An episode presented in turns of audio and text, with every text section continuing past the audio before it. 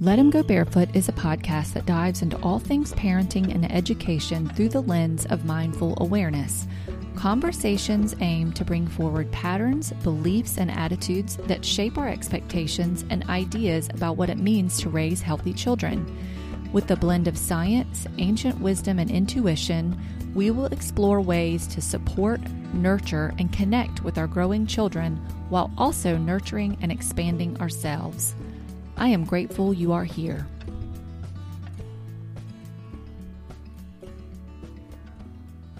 Hello, Jason Kantor. Thank you for agreeing to come on to the Let 'em Go Barefoot podcast. I'm so grateful that we have an opportunity to talk about your coaching and working with homeschooled students and your past and, and your history and kind of how you got to this point. And I, appreciate your reels too. They, they're very direct and informative. And I believe that people listening to this podcast will find them interesting and helpful as well, where, whether they're homeschooling or not, because you talk about how you can communicate with teens and support parents as they're supporting their kids wherever they are on their learning journey. So, thank you for being here. Of course, and I'm glad to hear that they're direct because, you know, sometimes I'll film them and I'll feel like I'm rambling and getting nowhere. so I'm happy to hear that they're actually helpful. Yeah, no, I get it. I mean, I've made reels before and I've mm-hmm. been like, how has three hours gone by? This is like two seconds worth of information. Why is it taking so long? So I get it. It, it take it's an there's an art form to it. Oh yeah, it, it's a long 90 seconds. I'll say that, mm-hmm. and it's it's definitely not as easy as it looks to talk to the camera. Right? It's very it's just hard. There's a, learning curve, and I and I have made fun of like YouTubers and stuff for for years, and now that I film myself, I take it all back, and I get it. well, isn't that the way? Isn't that the way life is? Like the minute you start Always. doing whatever somebody else is doing, then it's kind of like that armchair quarterback type thing. Um, Hundred um, percent. So, if you will, just kind of walk us through how yeah. you got to where you are. I know you're in New York. You said you were mm-hmm. in Queens. Um, and so you know let, let, us just kind of start from the beginning if that's all right with you yeah absolutely so basically i actually never wanted to be a teacher or i didn't start out thinking i would do anything like this. I, I never even really knew what homeschooling was or any, anything that i do now right? So when i was a senior in high school i didn't think i was going to go to college. I wanted to be a professional skateboarder actually and i just thought i would kind of bum around the world to a certain extent because I didn't want a nine to five job and I just had no vision of what I would do when I was older. I hated it in the moment, but I'm so happy now. My mom really pushed me to go to college and I'm so grateful that she, you know, got me to do something because I went to college. I went away for two years, came home because I sort of had an existential breakdown because I had no idea what I wanted to do. I was just studying general business and I'm like, what does that mean? I'm so lost. I felt like, you know, as most young adults do. So then I switched my career to being a, a doctor actually because I'm really, really into, you know, physical training and just medicine and sports and stuff. So I was like, okay, maybe a doctor will work. Found out it's like, you know, 16 years of schooling or whatever. That sounded horrible. Had another sort of existential breakdown. And then my whole life, everyone had been telling me to be a teacher. They're like, you're super empathetic. You know, you've struggled so much in school and now you have kind of figured out how to get by, blah, blah, blah. Maybe you should try to be a teacher. And I'm like, a teacher? Who in their right mind would ever want to be a public school teacher, especially in New York City, right? But I, deep down, I, I, I knew that they were right. So I got this job that I found on Craigslist of all places at um, it's like a half tutoring center, half private school. Some of the kids there are part of their private school program. Some of the kids just go for tutoring, but if you're a teacher there, you work with everyone. And it was teaching kids reading fundamentals. And I'm like, well, if I want to be a teacher, let me just see what it's like. And little did I know that this would be a school for kids who have dyslexia, ADHD, you know, Down syndrome, autism, all the neurodivergency type of stuff. And it totally opened my eyes that education is amazing and I love it so much. And it was all working one on one. And in the back of my mind, I'm like, this is how I feel like education should be one on one. You know, you had your personal bonds with the students, and they would pair teachers with the students that they got along best with. And I'm like, this is the way to do it, right? A classroom of 40 just can't be it. And then I was working there. I finished up my bachelor's. I was getting my master's. And one of the kids that I started working there, uh, was working there with, his dad approached me. This is right when COVID hit. And he's like, hey, I want you to tutor my son. I'm not sending him to this school anymore. And I was on the fence because I'm like, I'm going to get fired if they find out. I'm like, but you know what? Whatever. It is what it is. My gut told me to go for it. And then through a weird series of events, that led me to homeschooling him full time, which I'm doing currently. He's on his, he should be graduating next June. And then just weird universal coincidences. One of my friends, when I was getting my master's degree, had a family friend who was also looking for a homeschool teacher. Happened all at the same time. It was so serendipitous, and I have not looked back since. So, sort of that experience, like homeschooling both of them and seeing that that was an opportunity, sort of just led me to continue trying to pursue it further. And here we are. So that's like the short end of it.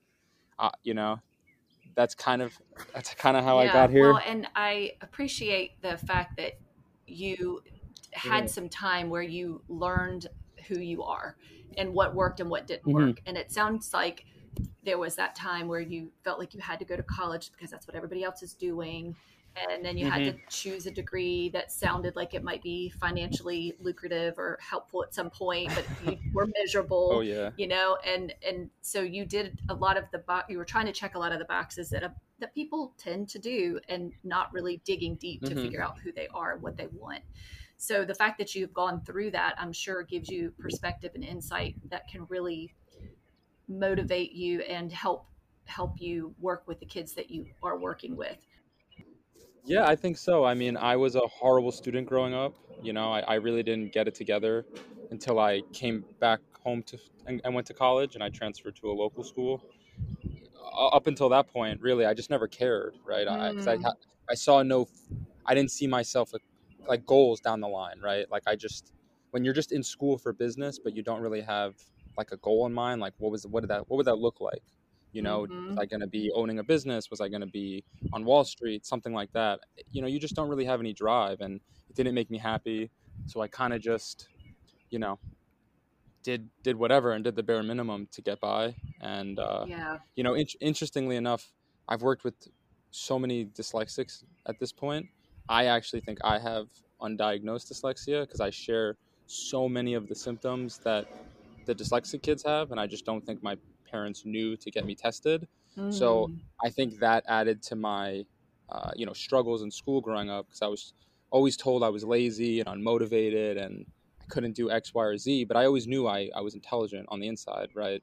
And I think you know it's definitely helped me help the kids I work with now because that seems to be basically the biggest issue that they struggle with is sort of like a lack of motivation, lack of drive, and kind of not knowing what the future holds and it being very scary and hard to wrap their heads around. Well, and so when you were working for the private school that also was doing the mm-hmm. tutoring, mm-hmm. were mm-hmm. they set up in such a way that allowed you to be really flexible with the way that you were teaching them, or did they have a curriculum that you had to follow, or were you able to kind of start um, personalizing things then? Mm.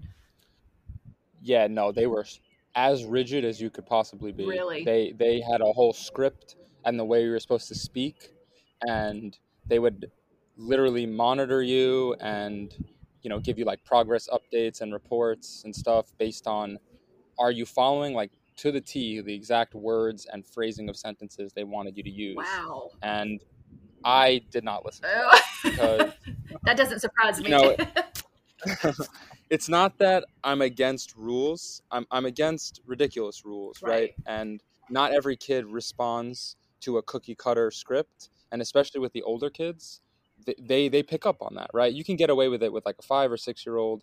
They, they don't pick up on that and, and some do mm-hmm. let me not downplay them. But you know when you'd work with like a 16 year old and everyone is talking the same way they, they would call us out and they'd be like why does it sound so robotic? Why do you have no personality? And i quickly just realized you know you, you can't do that right? You can't speak to everybody the same way and you can't just give everybody the same exact type of you know instruction and delivery their their their methods were amazing. They're really good at helping kids learn to read, right? And I use a lot of their the stuff that they taught me to this day. But the way they go about interacting with students is just not great in my opinion. And I think that's more than half the battle, right? You got to build rapport with oh, kids. absolutely. Yeah. Well, and, and, and you know, I, I find that to be the case even as a parent with with my children. You you have to build that trust and that um, mm-hmm. the fact that you're on their team and you're on their side and even when things get challenging they need to know that you're going to be there no matter what and i think that's the case when you're working mm-hmm. with kids as a tutor a teacher or some other kind of mentor now that you're with the one kid that you started right before the pandemic and then you picked up a second kid so you're currently full-time uh, tutoring or homeschooling two kids. Is that correct? Uh, so one of them graduated in January. So I was working with him for two years. He graduated and he's in college now. And then the one that I work with in the mornings, I've been working with him since the eighth grade. So we did eighth grade, ninth grade. Now we're doing 10th, and he's set to graduate next June, a year early. And uh, college is not in his future. And then aside from that, I didn't mention this before when I was kind of giving you my backstory. Also, at the private school, I met another kid there who, um, that's a whole weird story in and of itself. But him and I had really, really good rapport. He was kind of the first kid I broke the rules with and spoke to him in a different way. And after working with him there for about two years, he had um, approached me also and was like, Look, I, I see a psychologist and I see this what, what, what they call an executive functions coach. I'd never heard of that. And he's like, I want you to be the next executive functions coach for me. And I'm like, yeah, I had no idea what that was, but I'm very like, I'll take it as it comes and figure it out along the way. And he gave my information to the psychologist. Her and I spoke multiple times, and you know, I was totally not um, qualified for the job, but she took a chance on me because him and I's rapport was so good and uh, been working under her for like the last six years alongside this whole like homeschooling and teaching journey so like i do the one homeschool student in the morning and then all throughout the afternoons i uh, have these executive function students through her mm-hmm. yeah no that's so. that's something that's done around here too and i used to work for a private school that was sure. set up for kids with learning disabilities and adhd and mm-hmm. um, that was part of the curriculum was to ensure that we were helping them stay organized and think and plan and execute the plans because it's not that sure. the kids don't have the ability and the, and the intelligence it's that the mm-hmm. the ability to to um, to do the action it's it's there it's just the connection yeah. between like okay now i have all this information what am i supposed to do with it it's fascinating right yeah um, it is well, and so talk to us a little bit about your particular. You know, you said you struggled in school or didn't mm-hmm. enjoy it. Did you notice then, um, as you got a little bit older, that things started to come a little bit easier for you, or was it you still needed to needed to go to college and have those, as you said, the existential crisis to to understand where you were going and what you were doing? Yeah, that's a really good question. So I have an interesting like dichotomy with my parents. My dad he went to uh, art school and he became you know an, an, artist and he had his own business for many years and he's very i call him like a hippie basically. He's very free spirited type b type you know personality. My mom is super traditional. You know you got to go to college you have to get a good job so you make money blah blah blah. So growing up i had sort of opposing sides where my dad always pushed me to pursue my you know my passions and the art and stuff because that's what he loved and then my mom was always like, that's great and all as like a hobby. But when it comes down to making money, you know, you're not going to get lucky like your dad. And that's a whole other thing to unpack. But she's like, I just want to make sure that, you know, you don't struggle when you get older and you're on the right path. And that's just because, you know, she, both, both my parents grew up, you know, poor. So she wanted to just make sure that I didn't have to experience what she experienced growing up type of thing.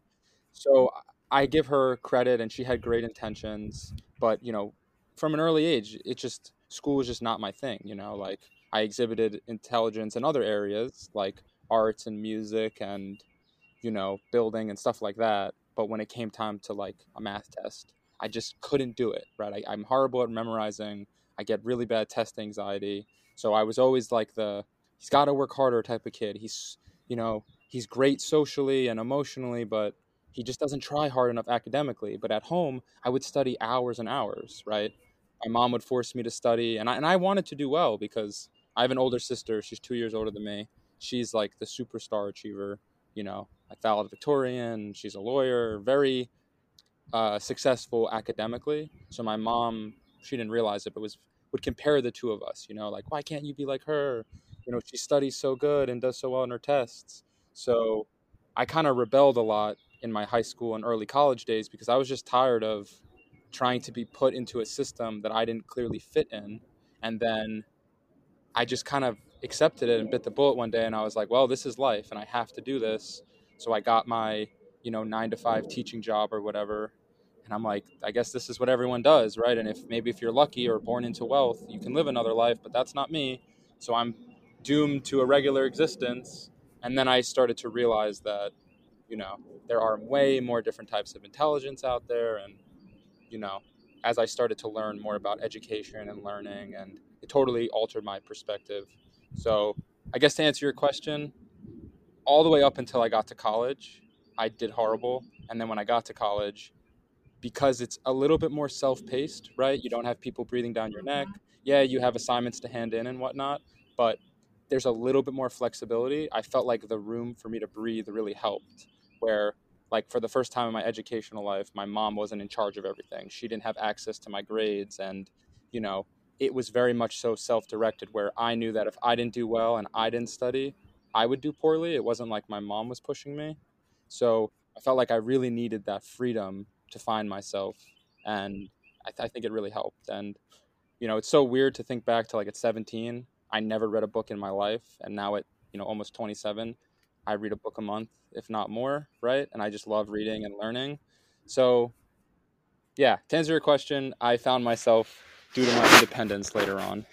Yeah. Well, what you just said is such a a beautiful message mm-hmm. to all the parents listening who have younger children or maybe even teenagers and they feel like they're never going to pick up a book. You, I mean, you're a great example of somebody who struggled in the system, the way the system is set up. It, it's not set up to match you. And so I call that environmental mismatch. Mm-hmm. And we put a lot of children in the same environment and expect them to operate the same. And we know kids are so uniquely different. Mm-hmm. And a good another example you bring up is the comparison between your sister and you and parents just accidentally that's a, um, so so many times they don't mean to yeah. but they see something and it's working for one and so they can't understand why it's not working for another and it's mm-hmm. not a fault in the system it's not a fault in the person it's a fault in the system that they're in or the environment that they're in and yeah. and yet we only have one type of environment when it comes to school it's set up very left brain it's very yeah. orderly it's not really for the free flowy free flowy creative types it's more for the ones who can follow the rules do things in order, check the boxes, and feel very gratified in doing so. Mm-hmm. For everybody else, it's like, okay, hope you can catch up. And if you can't, here's an IEP and maybe that'll work. And so it sounds to me like you were a great example of, a, of somebody who just needed a different environment. And then when you finally got that freedom and flexibility, the motivation was there. You were able to find it yourself. You needed that intrinsic motivation where everything else was coming from the outside. Mm-hmm thank you for sharing that because a lot of people of course. might hear your story and realize, hey, I maybe I need to back off my kid a little bit and and realize that it's not that they don't care, mm-hmm. it's that they just need their own space. So as far as working with the kids in the executive function and uh, are all of them homeschooled or are they a mixture? So one of them is homeschooled aside from the one I work with like full time. The rest are mm-hmm. in either some sort of public school or private school in, in New York City. So I definitely have seen, you know, very wealthy people and very prestigious private schools in New York City. And then I've worked, you know, with kids in some of the worst schools in New York City as well. So I, I definitely get a range, like socioeconomically, and it's definitely amazing. I, I love getting both perspectives and everything in between. So typically with just the executive functions ones, you know, like a parent will see that their kid needs help organizing, doing all that, and then slowly it generally turns into like they need school help, and then there's some aspect of you know mentoring, guiding. It's never just they can't organize, right? And I'm sure you've you know this and you've seen this a million times over. It's never just as black and white as there's one area that needs help, right? Everything's so interconnected, and education is just this kind of you know beautiful interplay of like so many different aspects of our of just our life and you can't just sort of fix one thing in a vacuum i've noticed so yeah to answer your question i keep going on these no tangents. no you're um, great it's great uh, uh, yeah it's supposed to be on paper just executive functions help but it always ends up being so much more mm-hmm. than that yeah i can imagine and the fact that you're able to individualize so much and you have some freedom you don't have the script that you have to follow i think that that really plays into oh, it yeah. you know on your um, on your reels and on your page you mentioned that there are four main areas mind body soul mm-hmm. and passions so can you explain yeah. to us kind of how you got there with, sure. with those categories and and also just sort of what what does that look like in your interaction with kids yeah. do you sit down and say to them hey we're going to do these four areas or or does it kind of just mix and match in into your plan Totally. So it, I'll give credit where credit's due. The the boy at home school in the mornings, his dad and I have developed a really close relationship, as you would imagine. You know, I spend so much time with his son. Him and I are very close. Mm-hmm. After about actually like up until January of this year, uh, you know, his dad had just been like observing what we do and very supportive and doing whatever he can to support his son's educational journey. And in January or so, when I really started taking like the social media stuff seriously, he approached me and he's like, "Look, he's like, what what you're doing is a holistic approach to education." And basically, he just described what I, I guess I didn't even realize I was doing this, but my approach to helping his son was, you know, hitting these four areas. Right, mind is your traditional school subjects, and since his son was is dyslexic, you know, we spent a lot of time on literacy fundamentals, picking you know, making sure he can do that well. And then body, you know, you got to have a healthy body to have a healthy mind. You got to be active mm-hmm. and, you know, your body has to be worked just as much as your mind. So we value physical activity just as much. And then you have your soul, your spirit is, you know, your confidence, your self esteem, all that sort of stuff, you know, where it's like dealing with emotions and just being in tune with that side. And I think, mm-hmm. especially for boys, you know, it's not as talked about right? So I definitely make sure that that's an area we work on. And then passions is kind of like what we were talking about before. You know, kids have to be engaged in things that they actually enjoy, right? Stuff that they set goals in and they they they want to work hard at, right? Things they actually love doing. It can't just be, you know, learning about chemistry or something. Like that's important to a certain extent. And I'm not a complete, you know, basher of traditional education. I think there are definitely great benefits to it but you need passions as well, right? You have to have kids understand that they can work at something they love and they can build it and turn it into anything, whether it's a career or just a hobby. It doesn't matter. But I think that's a big aspect missing from the traditional school is that all learning is just focused yeah. and associated with tests and what you learn in school and there's nothing else. So I try my best to, you know, have these four pillars because I think that's sort of a complete person, right? We have our our learning, our brain, our regular sort of studying. We have our body, right? I think we move, we exercise, we do physical activity, right? We all have our emotions, our confidence, our self-esteem, and then we all have things we love, passions and hobbies, right? So I think that kind of is what makes us complete, and I think education should touch on every single one of those. That's kind of my philosophy in an that's great. Well, and it made me think too about the fact that you loved medicine and, and wanted to go into medical school because to me that's mm-hmm. like bringing in that body aspect, and then the yeah. the passion part, which you know kind of sounds like your dad, where it's like go go with something that lights you up and that you really enjoy doing, and could be creative. It could be I mean, it could be something like mm-hmm. hiking and you know and hitting all the national parks or something. You know, I mean, anything totally. that that really just makes you feel excited about getting out of bed every day. But the other part of what I like about that is that it's it as you said, it's the full person because in schools we disembody kids. We we say mm-hmm. leave all your emotions at the front door and come in here and we're going to pour all this information into your head. But we know, yeah. I mean, just basic human understanding 101 yeah. is if you're upset about something or if last night your parents got a, in a terrible fight and your dad stormed out, mm-hmm. the last thing you're going to do is walk into your math class and be like, "Give me some math." You know, you're not you don't care. Yeah. And so no, when when our schools are set up in such a way that it it really is about the academics and we have to get you through these specific curricula that we we've created and Yeah. then forget about everything else. Deal with that at the psychologist's office or at the therapist or go see you know it's it's really it's really Yeah. disembodied. And that's why i do think as you as you found out really early on working one-on-one with kids allows you to see them really see them.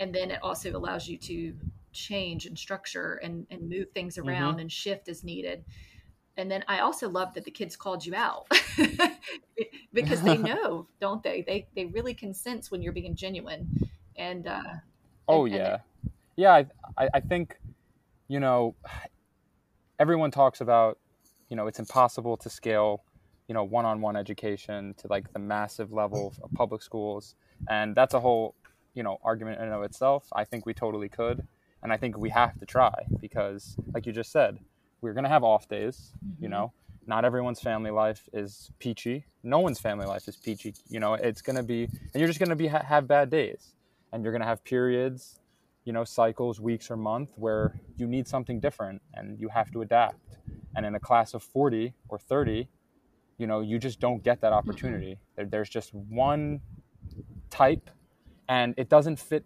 anyone perfectly and i think every kid should get the opportunity to have an education where you know it, it, it kind of like changes and goes with them and their needs right and that's difficult of course but I don't see why it's not something we, we try our best to do, you know, because it, it really is the way that kids unlock their biggest, you know, un- unlock their potential essentially. well, and it's as if um, all the developmental psychology and the science that we know about how brains work goes out the window. Mhm. It's like, nope, we don't. We're not going to use all that. It's too much. we can't. We can't establish our schools this way. And you know, it's not. It's there's plenty of teachers who would love to do it that way. I know I was one, and I was lucky enough that when I was in the classroom setting, I had um, I worked with the special needs population. So I either worked Mhm. with kids who were considered below grade level, who needed a little bit more assistance. So I got to pull them out of their classes and work in these small groups, and we had a blast together. And I also got to take kids who oh, were like Sure. a year or two ahead in math and bring them out. So I got the the the benefit Nice. of really getting to know the kids and creating activities that were fun and engaging and that they wanted to do because you know it made them feel special they were like hey we get to leave school and work with you one-on-one or in a small group and play games of course i want to do that and and Yeah, that sounds so amazing. that was kind of a turning point for me while i was working in the schools was like look how much better these kids are doing than when you go into the Yeah. classroom setting and they get lost in the shuffle it just it happens so so talk to us then about um you mentioned the the male aspect earlier and with Mhm. boys and um, are you noticing that there's an increased need for mentorship for boys or did you notice that when you were working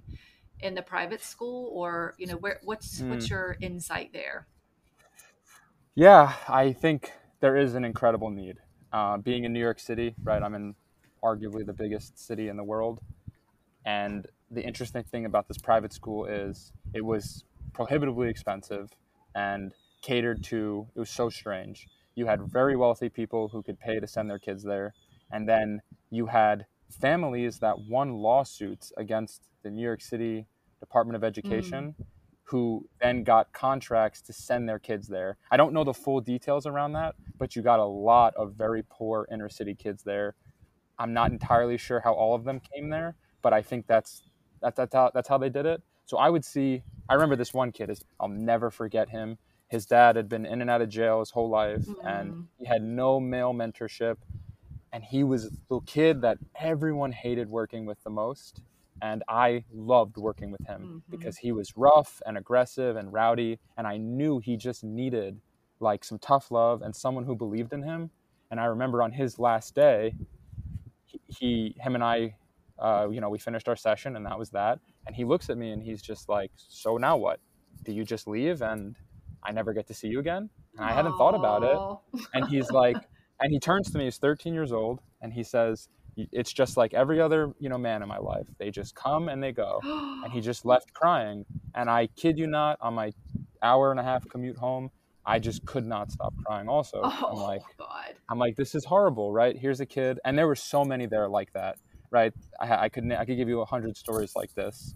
So yeah there's an immense need and those kids don't don't get it because you know they're poor and they they obviously can't afford a service like that even if it was even you know what i'm saying mm-hmm. like they mm-hmm. just can't afford anything extra mm-hmm. and then interestingly enough since i had this dichotomy of very poor and very wealthy the, the kid who introduced me to the clinical psychologist he came from a you know mom and dad home but he had such a rough relationship with his dad that he was basically i don't want to say fatherless but there, there was such a distance between him and his dad that you know he didn't speak to his parents for you know years on you know so mm. even very wealthy people even if you have two people at home it could be as if you don't have anyone there mm-hmm. right so they need they need some some guidance and you know i'm, I'm not a parent yet so I, I tread lightly on trying to give parenting advice which is kind of why i don't talk about that at all because i think you can't give parenting advice until you're a parent yourself and you've experienced it so i would never want to tell anybody how or what to do I can only reflect on what I observe, and I'm trying to be as objective as possible. But it seems like, you know, some people just struggle, and I'll leave it at that. And even if you have both parents at home, you know, kids can still grow up, you know, cutting school, skipping, doing drugs, and blah, blah, mm-hmm. blah. And I've kind of seen it all. And, you know, I do think I, I may, I, mean, I work with, you know, girls as well, a lot less than I do boys. And it's, it's much different relationship when I work with a girl. It just tends to not be as one. Uh, I don't know what what's the word to use. Is it's, I just don't develop as deep of a bond. Mm. I've just noticed. I'm not sure why that is, but at least when I work with the like the guys, it's yeah. There's just a big need for it, right? Mm-hmm. They just mm-hmm. need, you know, the the young men all seem motivationless and just nervous about the future. Right. You know. Right. Well, and I think too that we've lost a lot of male teachers in our mm-hmm. lower grades. And you know, if, if you as as you go up in the schools, you tend to have more male teachers starting in middle school, and then probably the most are in upper school. But yeah. I think that middle that the the earlier grades having that male perspective is so important. And if kids are in schools day in and day out, not being around that male energy, I think it, it makes a difference. And like I said earlier, schools are set up very left brained. And mm-hmm. um, I work, uh, I don't know if you've um, heard of Cindy Gaddis, but she and I worked together and, and, offered a couple of gatherings around the whole right brain dominant learner. Sure. And she's written a book about it. And that was one of the pieces that she talked about was that when you think about the difference between a female teacher and a male teacher, why do you think a lot of people gravitate towards the male teacher? Because they tend to have that very creative, not mm-hmm. necessarily an orderly. I mean, it's not that they don't have order. I don't want to make it sound like they're all sure. chaotic, but there's a fun element to it. Mean. You know, there's just a fun element to it. It's kind of like a we're going to get down on the ground and really play and mm-hmm. take things apart and look at stuff and and it doesn't have to it can be dirty and messy it doesn't have to be mm-hmm. completely clean and orderly and i'm not saying that female teachers don't do that too but you know what i'm saying like it's just i, I know what you mean yeah. yeah. and so there is a there is a kind of a noticeable energy difference Mm-hmm. And um, so that's interesting that you're you're noticing that as well with your you know male students and female students. One one thing you said there uh, when I was working at I worked at Starbucks when I was in uh, beginning in college, and I remember when I made the decision to to pursue education right before I got my job at the private school. I was at Starbucks and somebody came through the drive-through and it was a teacher and they asked me what I wanted to do and you know I told them and they're like, "Oh, so what do you want to teach?" And I was like, "High school English." and she scoffed at me. She was like, "Oh, just be like an elementary school teacher." She's like, "You'll get hired anywhere you want yeah. with ease." and I'm like, "What do you mean?" She's like, "Go home and look it up. Look up the difference between male and female mm-hmm. elementary school teachers." Mm-hmm. And I didn't realize there was such a disparity. And she's like, "You're actually going to have a harder time finding a job as a male high school teacher, especially English, because they dominate that side." She's like, "If you really want a job in any school you want, you know, with no problem, just switch to elementary school. And I, I you know, I thought it was, I, I just never knew that. You know, I never mm-hmm. thought to even think about that. And then I thought back to my elementary school days and I didn't have one male teacher as an yeah. elementary school teacher. They were all female, which is great. You know, there's no, there's nothing wrong with that. Mm-hmm. It's just an interesting observation. Mm-hmm. Well, but it it does set up things differently and i mm-hmm. and i noticed you know as a teacher myself that the boys tended to get you know asked to leave class more frequently mm-hmm. um, and you know they were the ones that had more of the discipline problems and and then of course as time went on and now you know um, now they're they're the ones that tend to be more medicated and mm-hmm. so to me that doesn't seem to indicate that there's um, that the boys are struggling it, it, they are struggling but it doesn't mean that they're broken or necessarily the ones that need to be quote quote unquote fixed it's the system that they're in so you know yeah. we, we keep the, the, the whole like um, round peg in a square hole or square peg in a round hole or whatever you know yeah. like that whole idea that it was like we just have to keep throwing things at them and asking them to change instead of the environments that they're in yeah um, i think that's just so ridiculous in my opinion to yeah ostracize a an eight year old or a nine year old for not fitting into one specific system you know it's yeah. like if, if you decided to go to you know try to be a, an, an astronaut and you didn't fit into that we would say okay that's fine try something else, right? But when mm-hmm. it comes to mm-hmm. school, it's like, no, you have to do this or you're considered rowdy or a failure or whatever. And it just seems like the like the last beacon of society that's so, you know, one size fits all. And it's just the one that needs to change the most. Mm. And it's upsetting to see. Mm-hmm. Yeah, that's a good point. Well, and you know, you mentioned too about what you saw as far as the spectrum of people, whether mm-hmm. they were, you know, from single parent homes or uh, both parents at home.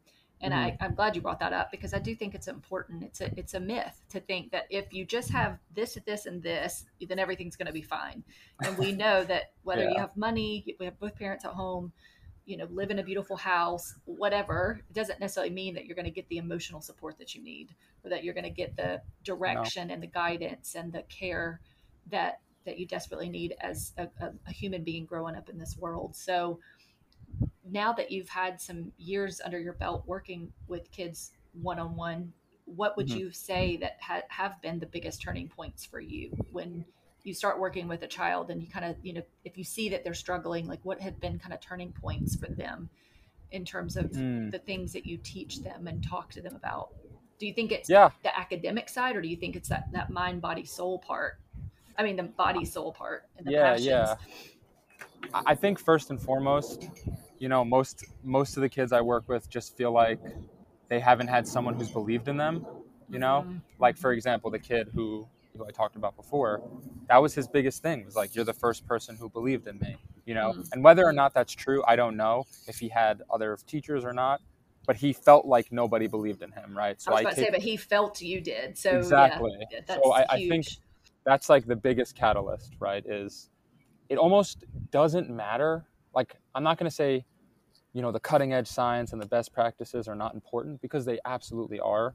But to me, what matters most is just relationships. Mm-hmm. And if mm. you have a great relationship with the kids you're working with, I mean, everything else just kind of falls into place, right? They're going to be more open to learning. They're going to be more open to your suggestions. They're just going to be more willing to do everything, right? So for my for me, that is like everything. Is if I don't have a good rapport and you know, I don't the kid doesn't want to work and all that stuff is not in place, just nothing else nothing else matters, right? And I just think back to all my favorite teachers growing up.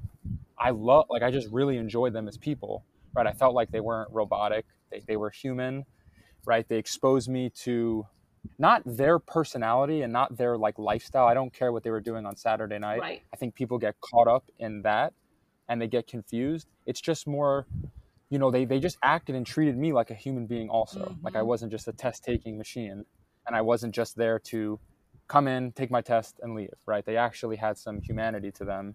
And I just think, yeah, that would be, to me, the most important thing and just the turning point for everything, right? Mm-hmm. If I'm working with somebody and we get off on the wrong foot, until we reestablish a good relationship and a good rapport, nothing else ha- no, nothing else matters. Oh yeah, really. I've I've sensed that. I mean, I've as a as a student and as a teacher, I've, mm-hmm. I've had that exact thing thing where I was actually um, really sick when I was in the third grade, and I had to mm-hmm. um, stay home. And sure, uh, actually, well, fourth, third or fourth grade. Now I'm blanking. Uh-huh. What, what, year was that? I think it was fourth grade.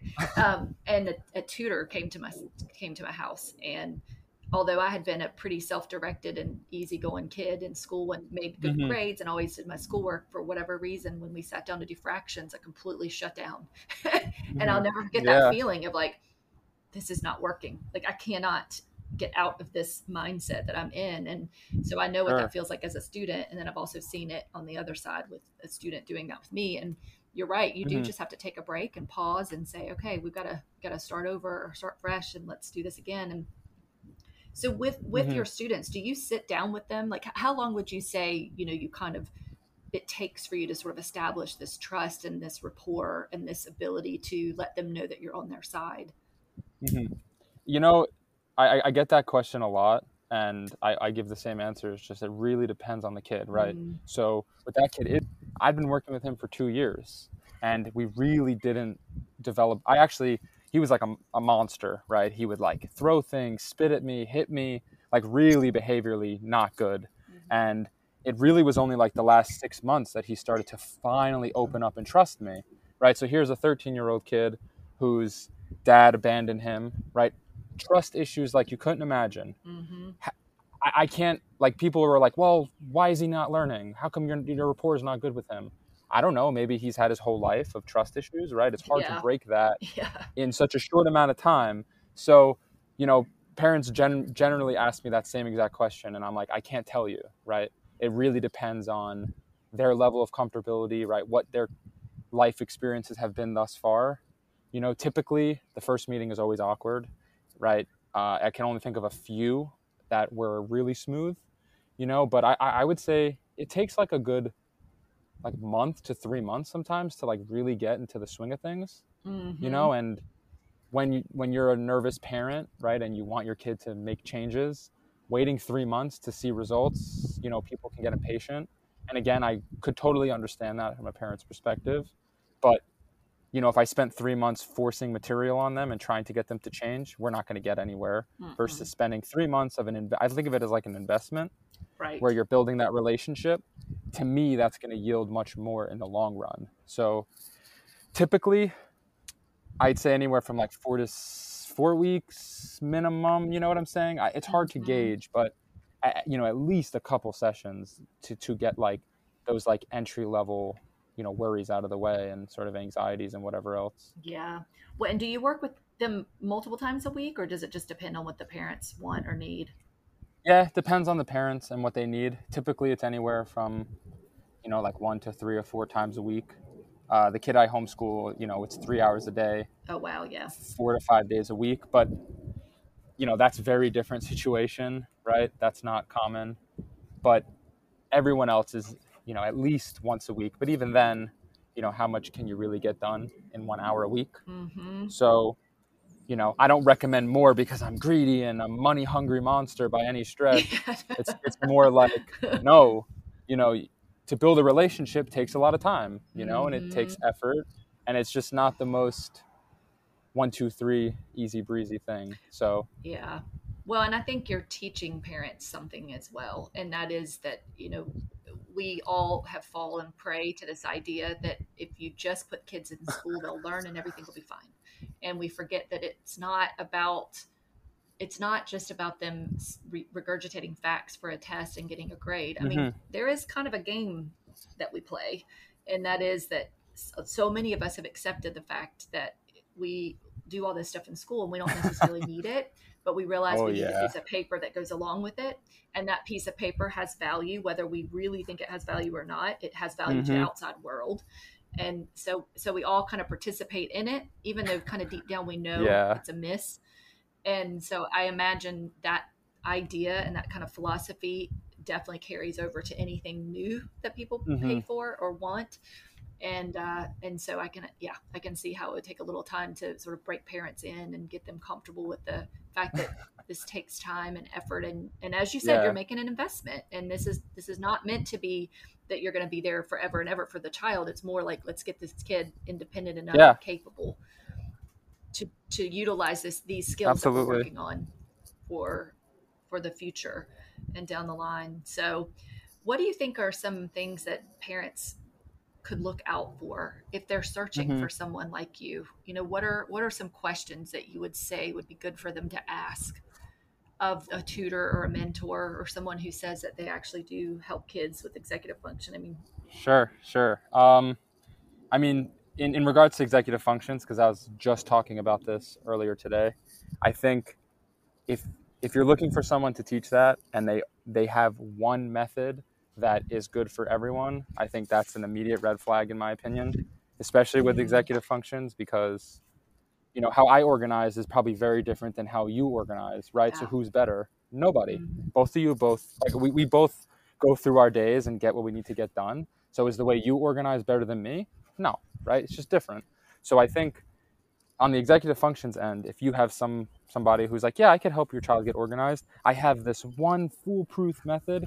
I'm like super skeptical of that, Yeah, right? yeah. Because I think experimentation is a, is key, right? You have to find what works for you know your kid. And my mom always told me this growing up was, you know, Baskin Robbins has 31 Yeah. flavors, right? There's something for everyone. and she always told me that and I just thought it was one of her silly little momisms as she called it. But it's so true, right? There is something for everyone and if I like strawberry, is that better than vanilla? No, it's a preference, right? And I think education can apply similar principles to that Mhm. where you know, you just can't have one thing. You should have somebody who has multiple things in their arsenal, who is willing to try and experiment with many different things, right? So that would be, and I think that's true for, you know, a tutor, an executive functions coach, right? Is you want somebody who has many different aspects, like many different techniques, and is willing and understanding that you have to experiment and there's going to be a trial and error process and you have to just find the one that works best for the specific child. Um, in terms of like a parent looking for someone to like mentor or guide their child i think you know they have to do like more of a holistic approach also and i'm totally biased right because i think that approach is is, is amazing but you know in my opinion you want someone who's going to help the child obviously do better in school is going to be more prepared for just life in general.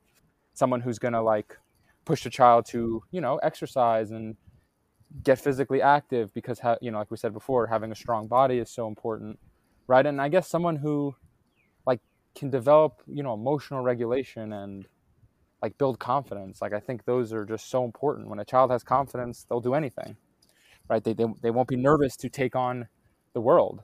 So i would say look for someone who can help a child build confidence. That is like key.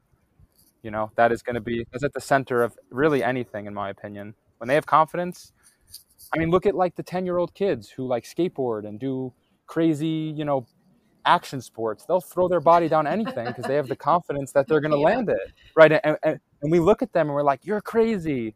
You know ah, man what i would kill to be young. Yes that's part of it but the other part of it is like they don't think they're going to get hurt.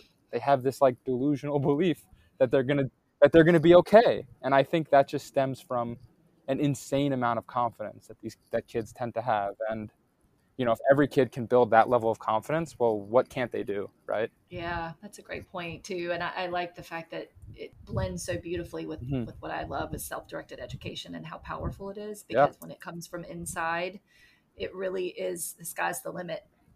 One of the principles, if you will, that I love to share with parents is Mhm. that if there's a will, there's a way. Yeah.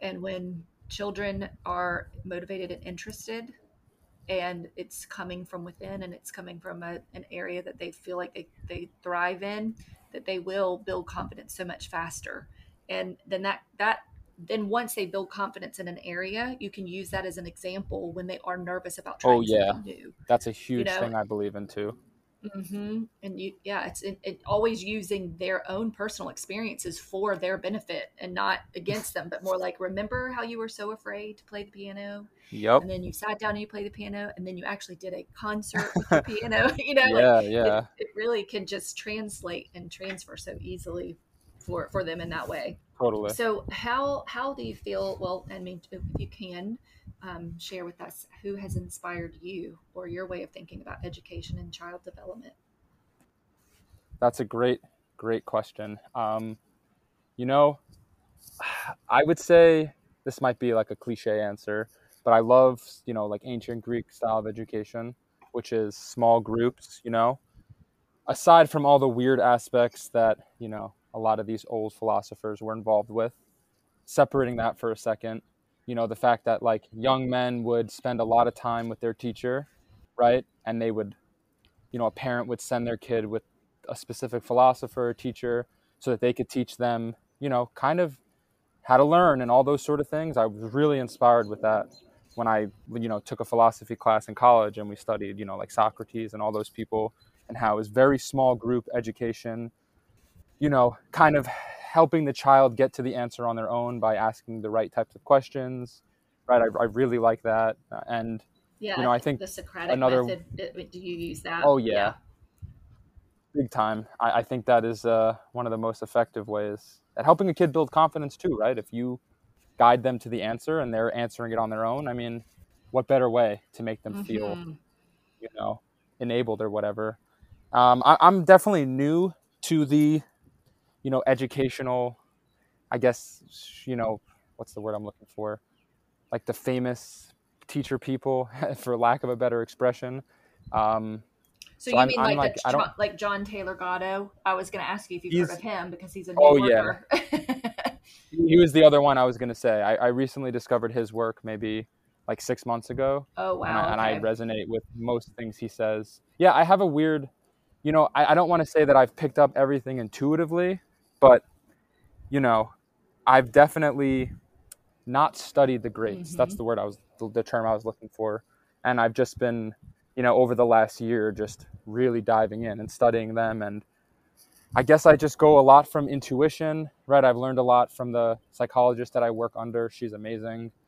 Uh, and, you know, I really just, as weird as this sounds, like I listen to the parents. You know, I spend a lot of time talking to parents, right? Who knows their kid better than the parent, you know? So, and the answer is no one, right? The parent knows their kid the, the best. So I frequently talk to parents. And before I ever start working with a kid, you know, it's just like hours of talking with parents and learning as much as I can learn about the individual child, right? So I I think I'm slowly learning more about these educational greats, and I have a lot to study. Uh, so I'm catching up for lost time, I guess I should well, I mean, it sounds like that.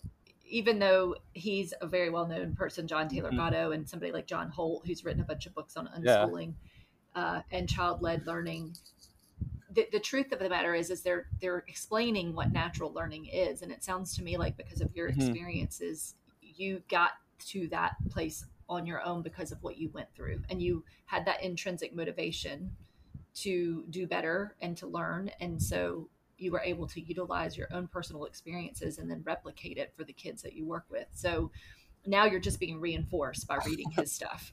yeah, I think that that's a good way to put it, you know. And and someone had asked me that a couple months ago. So, like another teacher had reached out and was like, "Hey, where where did you learn some of this stuff?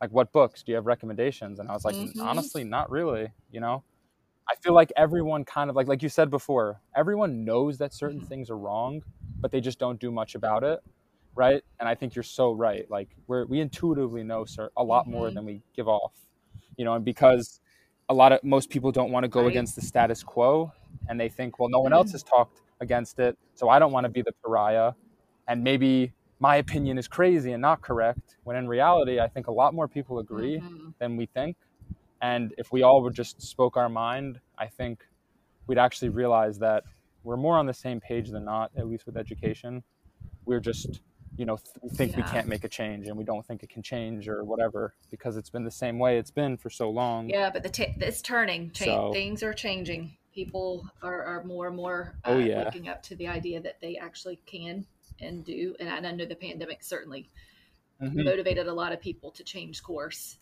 Well, so do you have any any resources that you want to share, or parting words or calls to action that you would like to offer parents or anybody listening on how to support? And, and I guess I should be more specific on how to support their children wherever they are.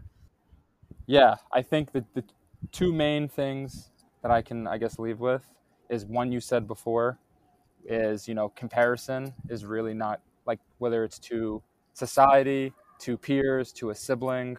You know, in my experience with the hundreds of kids I've Mm. worked with now, the two main ones are like comparison to them, either the parent themselves or their sibling is just never a good thing, right? And then validating their feelings and emotions. I, I've come to realize that we often forgot and forget what it was like to be 14 and 16 and 18, right? And now that we're adults and we've been through it, we kind of forgot what it was like to be 14 and stubborn and think we have the world figured out, you know? So I think you know, it's definitely hard sometimes to to like I don't want to say give a 14 year old credit or a 17 year old credit, but mm-hmm. you know, you mm-hmm. got to validate their feelings to a certain extent because when we were 17, we thought our parents were being unfair for not hearing it from our side and how quickly the things change once we get older.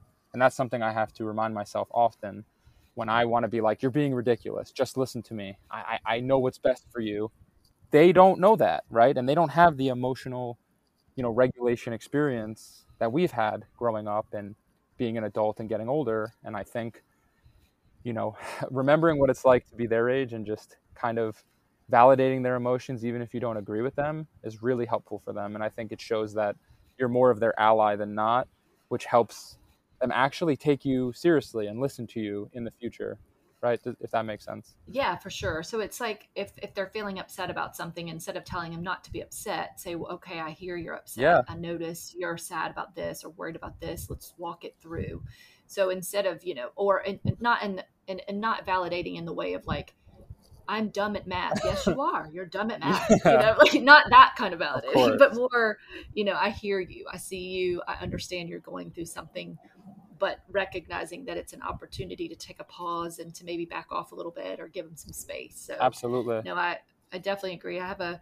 20 year old, almost 21 and, and a 16 oh year old and you know, it's great. I mean, we've had the best time. We've had the best That's time. Amazing. And I do really owe a lot of that to the fact that you know, I, I just try to level with them as mm-hmm. much as possible. And whenever I'm getting ramped up or a little spun out, mm-hmm. they're okay with it. Say, "Mom, you're spinning out. like, just chill, chill out, please." That's good. I think that it's like, I mean, I want them to, you know, because yeah. I don't want them walking around in eggshells with me and worried about my emotional reaction. I'm the adult. I need to have it together, right? I need to have my emotions regulated. And, yeah. And so yeah, I'm glad that they can say, this is over the top. You don't need to worry about this, or you're stressing sure. out, or stressing me out. yeah, that, no, that, that's a good relationship to have, where you guys can keep one another in check. For sure. So thank you. And also, I, I forgot to ask you: Do you offer virtual coaching as well, or is this all individually, like in person?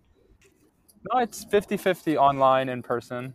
You know, I love in person, and I just don't think there's any way to replicate that online but you can also reach people you could never reach online. So I'm obviously, I, you know, I'm open to both. I'd prefer in person, of course, but I'm not against online. I mean, the the boy I homeschool, we he lives in upstate New York, so we do online. So, you know, I'd be a hypocrite if I said yeah. ridiculous. Well, um, so how can people find you? I mean, I know you have your Instagram page, which is at Coach Jason Kantor with a K, K A N T O R, yep. and I'll of course make sure I include that sure. below in the show notes. So, um, but are there other places where people can find you? Uh, I'd say that's the main one, and then uh, Twitter, which is just at the Jason Kantor. um, but other than that, yeah, those are the two places. I'm working on, I guess, a website now. Good. But okay. for the for the most part, my Instagram and my Twitter are the two places where I share most of my ideas and you know interact with people the most. All right. Well, Jason, thank you. I appreciate you being on here. Of course. I'm excited about sharing this with everybody. I'm very excited. Thank you for having me. It was a pleasure. Thank you for joining us today. I hope by hearing Jason's story, you can see the benefit of allowing our kids the time and space to explore how they learn and what sparks their curiosity and joy. It's also a nice reminder to count all of our children's experiences as part of their learning journey, and as parents, not to get too attached to one outcome or caught up in comparison mode. What works for one may not work for another, and that is okay. If you enjoyed our conversation or found any part of it helpful, please do consider subscribing, sharing, or writing a review. It's a great way to support the podcast and it allows others to find us. You can also subscribe to my Substack newsletter, which I'll link in the show notes. Outside of Instagram, it is a great way to stay up to date on community gatherings and workshops, as well as long form essays on education and conscious parenting. As always, stay curious, stay connected, and stay aware. Until next time.